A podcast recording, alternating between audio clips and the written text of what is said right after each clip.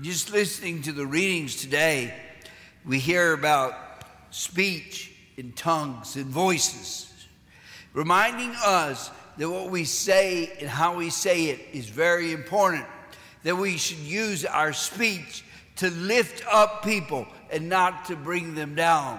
How easy it is for us in our world to say words, and we hear it so many ways that we can bring people down. We ought to always lift up because none of us in this world are perfect, and we all need encouragement. You know how that could go to help out somebody else. A kind word could go a long way, but a word of discouragement can bring someone down so quickly. So we all ought to speak with true kindness and generosity in our hearts, lifting up someone. I hear sometimes so much about ways that children can relate to other children in school, bullying, bullying them, saying things that hurt them, and teasing them in ways. And they never know the true effect that can have on someone psychologically and emotionally when distraught. How many times parents hear the story of their children when they come home that they were bullied at school or somebody said some mean things to them that hurt them. But yet, that kind word can go a long way in bringing comfort to that person in their lives.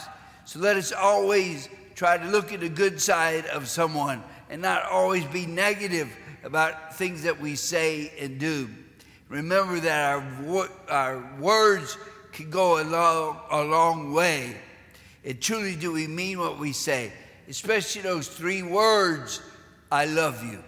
And that's what God tells each and every one of us the way that He demonstrates His love for us through His Word. And the Word became flesh, and that was our Savior, Jesus Christ, who came into this world and was the voice of His Heavenly Father, who spoke to us the truth and asked of us to live that truth each and every day what ways we can learn today and grow forth, asking our God to help us with our speech in the way that we relate to others by building them up and teaching them of the love of God that has for each and every one of us as well.